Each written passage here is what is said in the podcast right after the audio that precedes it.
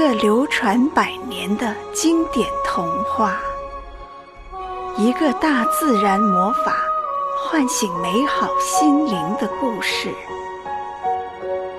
欢迎收听有声世界名著《秘密花园》，原著弗朗西斯·霍奇森·伯内特，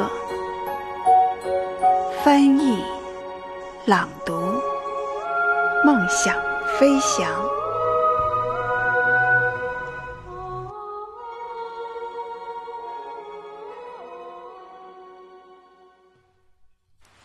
第二天，玛丽从窗口看出去，荒原几乎被灰色的雾霭笼罩着。看来今天是出不去了。像这样的雨天，你们在家都做些什么？玛丽向玛莎问道。大多数时候是尽量不要踩到别人，也不要被别人踩到。唉，一到那会儿，俺家就显得特别拥挤。俺娘是个好脾气的女人。可是那会儿，他也不知道怎么才好。大点儿的孩子们就跑到牛棚去玩儿。迪肯倒是不在乎被雨淋湿，就当是晴天一样出去。他说：“下雨天能看到好天气里看不见的东西。”有一回。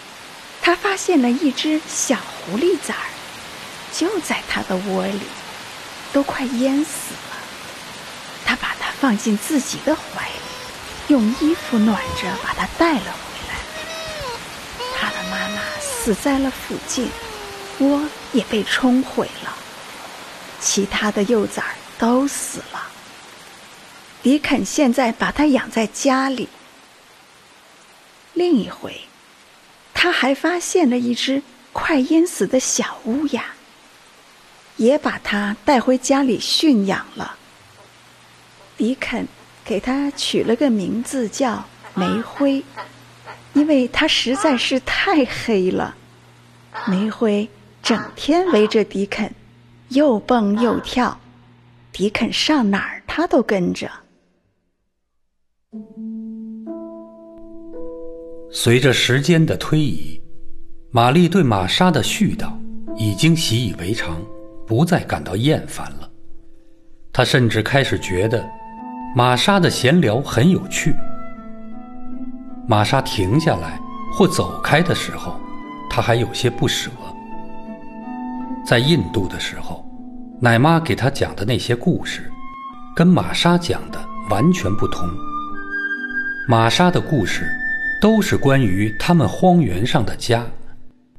那儿有十四个人，住在四间狭小的房子里，他们从来都填不饱肚子。那儿的孩子就像一群温顺的小牧羊犬，四处跌跌撞撞，自由成长，并且自得其乐。玛丽对妈妈和迪肯最感兴趣。每当玛莎说起，俺娘说了什么，俺娘做了什么的时候，他听着总是非常舒服。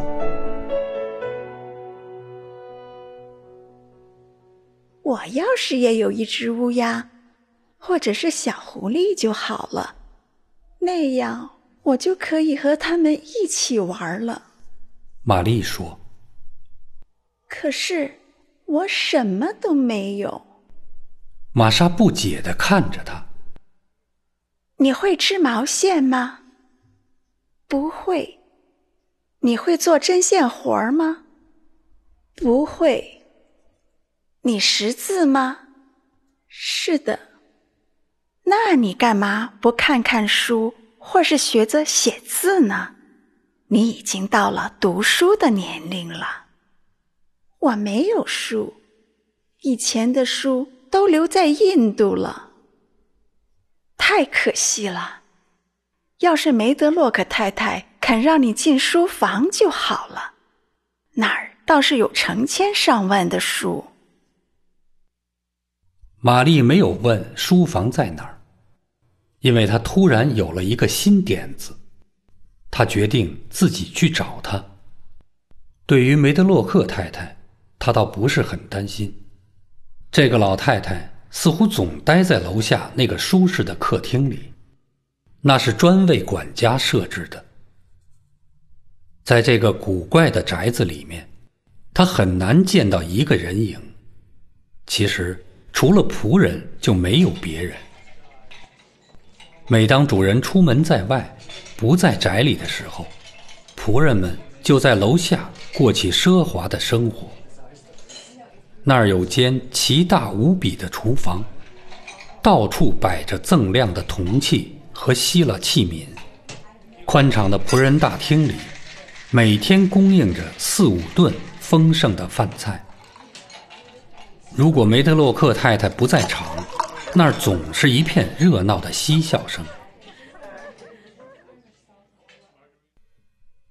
玛丽的饮食总会按时送到，有玛莎在一旁服侍他。每过一两天，梅德洛克太太会来看看他。除此之外，没有任何人对她稍有关心，没有人问她做了什么。或告诉他该做些什么，他猜想，也许英国人就是这样带小孩的。在印度时，奶妈总是亲手照料他，寸步不离的跟着，随时听候他的调遣。他早就厌烦了这种陪伴。如今，没有人跟着他了，他还得自己学着穿衣服。每次。他让玛莎给他递衣服，再让他帮着穿上时，玛莎看他的样子，就像是看一个大笨蛋。有一次，玛丽站着等他给自己套手套。你脑子怎么想的？玛莎说：“俺家苏珊安刚刚四岁，比你机灵一倍，有时候。”看你脑子挺不管用的。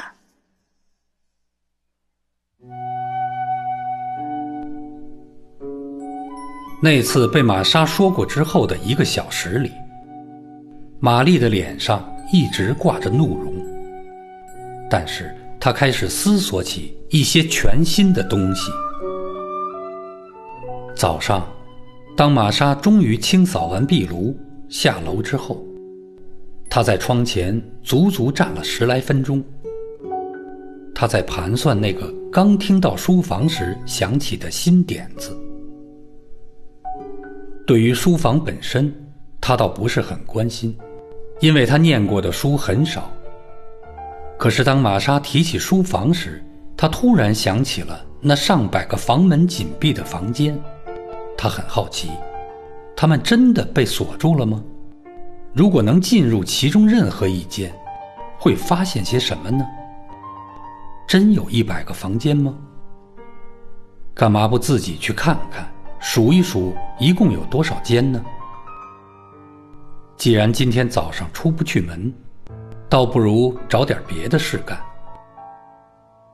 没有人教过他做事要得到许可，他也没有权限这个概念。所以，即使他见到梅德洛克太太，他也不会想到应该问问自己是不是可以在宅子里到处走走。他打开房门，来到走廊里，开始转悠起来。这是一条很长的走廊，有岔道，与别的走廊相通。他沿着走廊上了几级阶梯，这些阶梯上面还有许多阶梯。他看到了无数道门，看到了墙上挂着一幅幅画像，其中一些是风景画，上面绘着阴暗神秘的风景，但更多的是男男女女的肖像。他们身上穿着奇异华丽的服装。都是缎子和天鹅绒制成的。不知不觉间，他发现自己来到了一个长长的画廊，那儿的墙上也挂满了这一类画像。他从没想到，这幢宅子里居然有这么多画像。他缓缓而行，细细端详着那些面孔。那些面孔似乎也在端详他。他想，他们是不是在纳闷儿，这个印度来的小女孩，在他们的宅子里做什么？有一部分肖像是孩子的。女孩穿着厚厚的缎质裙子，宽松的裙子拖到脚边，裙摆被撑得大大的。男孩留着长发，衣服都是泡泡袖子、花边领，或是大皱领。他停下来看着那些小孩，猜想他们的名字都去了哪里。为什么穿着这些奇奇怪怪的衣服？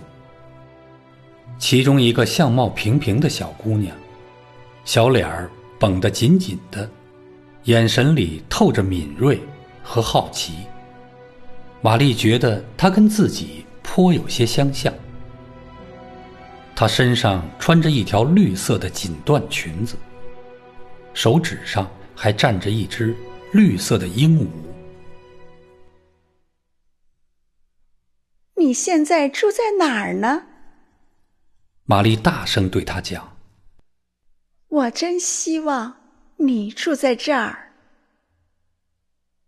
肯定不会有第二个小姑娘像她这样，度过了一个如此奇怪的上午。这幢巨大的、似乎走不到尽头的宅子里空无一人，只有她这个小不点儿在楼上楼下转悠着。”穿过一条条或狭窄或宽阔的过道，他觉得这些过道除了他，好像从没有人走过。既然修了这么多房间，肯定有人在里面住过，可现在到处都是空荡荡的，这让他难以置信。直到爬上三楼，他才想起去扭一下门上的把手。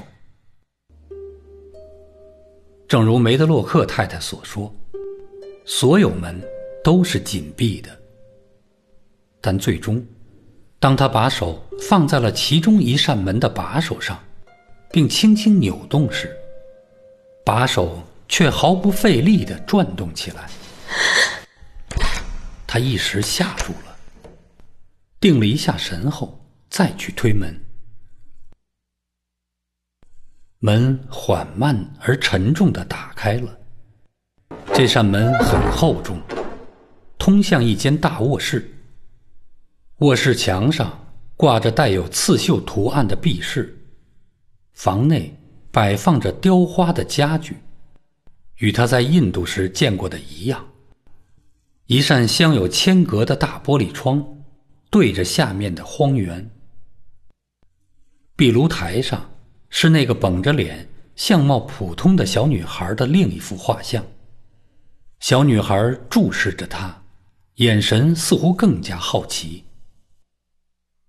也许他在这里睡过。玛丽想。他这么盯着我，让我觉得很不自在。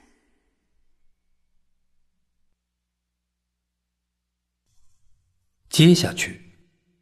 玛丽打开了越来越多的房门，看了许许多多的房间，她开始觉得有些累了，心想这里面的房间肯定有一百间，尽管她没有真正去数。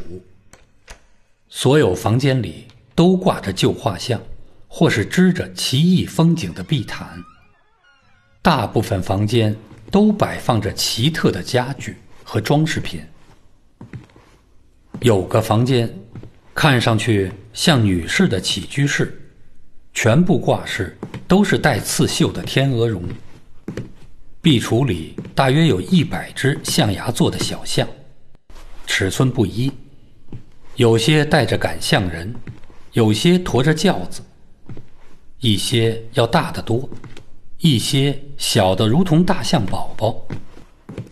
玛丽在印度见过象牙雕刻，对此他非常了解。他打开壁橱门，站在一个彩凳上玩了好久。等他累了，就把大象依次放好，关上壁橱门。在漫长的走廊和空荡荡的房间里转悠的他，一个活物也没看见。在这个房间里，他却看到了。他关上壁橱门后，听到一阵沙沙作响的声音，吓得他跳了起来。他转过头去看壁炉旁的沙发，声音似乎是从那儿传来的。沙发一角有个靠枕，靠枕的天鹅绒上有个洞，有个小脑袋正伸出洞口张望，一双小眼睛。正惊恐地注视着他，玛丽轻手轻脚地过去，想看个究竟。明亮的眼睛，是一只灰色老鼠的。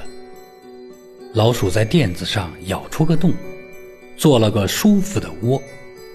六只小老鼠蜷在一起，在他们的妈妈身旁酣睡着。显然，即使这一百个房间里没有其他活人。至少那七只老鼠不会感到孤单。玛丽说：“要是你们没这么害怕，我会把你们带回去的。”他已经转悠了很久，累得不想再往前走了，于是转身返回。有两三次，他在走廊里。拐到了别的岔道上，迷失了方向。他不得不上下徘徊，直到找到正确的路线。最后，他终于回到自己住的那层。尽管离自己的房间还有一段距离，他也不清楚自己的确切位置。他一动不动地站在那儿说：“我相信我又拐错弯了。”这里似乎是一条短过道的尽头，墙上有挂毯。我不知道该往哪儿走了。这儿一切是多么安静啊！就在他站在那儿，刚刚说完这句话时，有个声音打破了这片寂静，是哭声。但是和他昨晚听到的不大一样，这个声音很短促，是焦躁的孩子气的呜咽声。或许是穿越了几道墙的缘故，显得有些模糊不清，比上次要近。玛丽想着，心嘣嘣的直跳。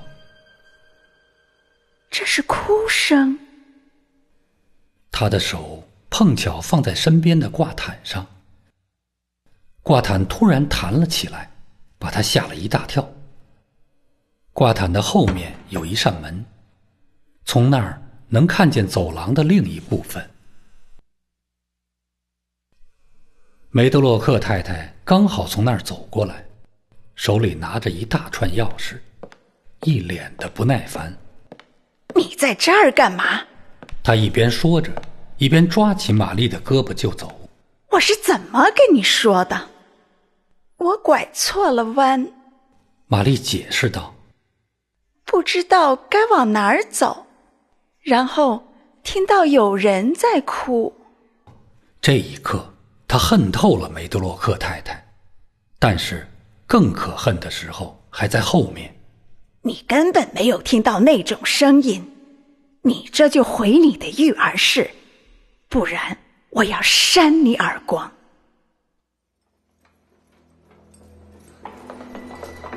管家抓住玛丽的胳膊，半推半拉着，在一条条过道上上上下下的走着，最后把她推进了自己的房房间。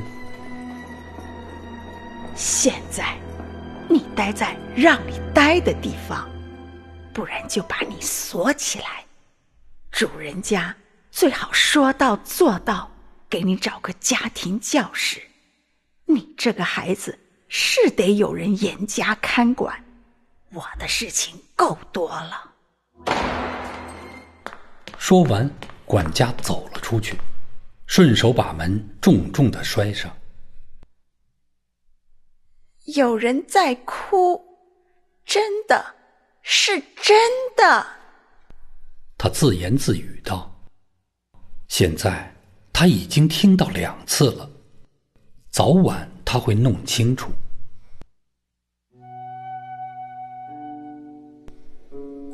今天早上，他已经了解了很多事情。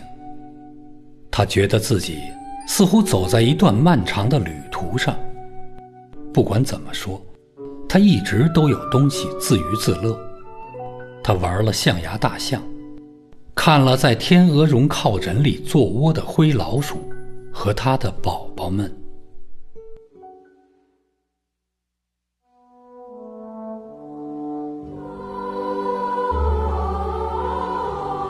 本集播讲完毕，感谢您的收听，再见。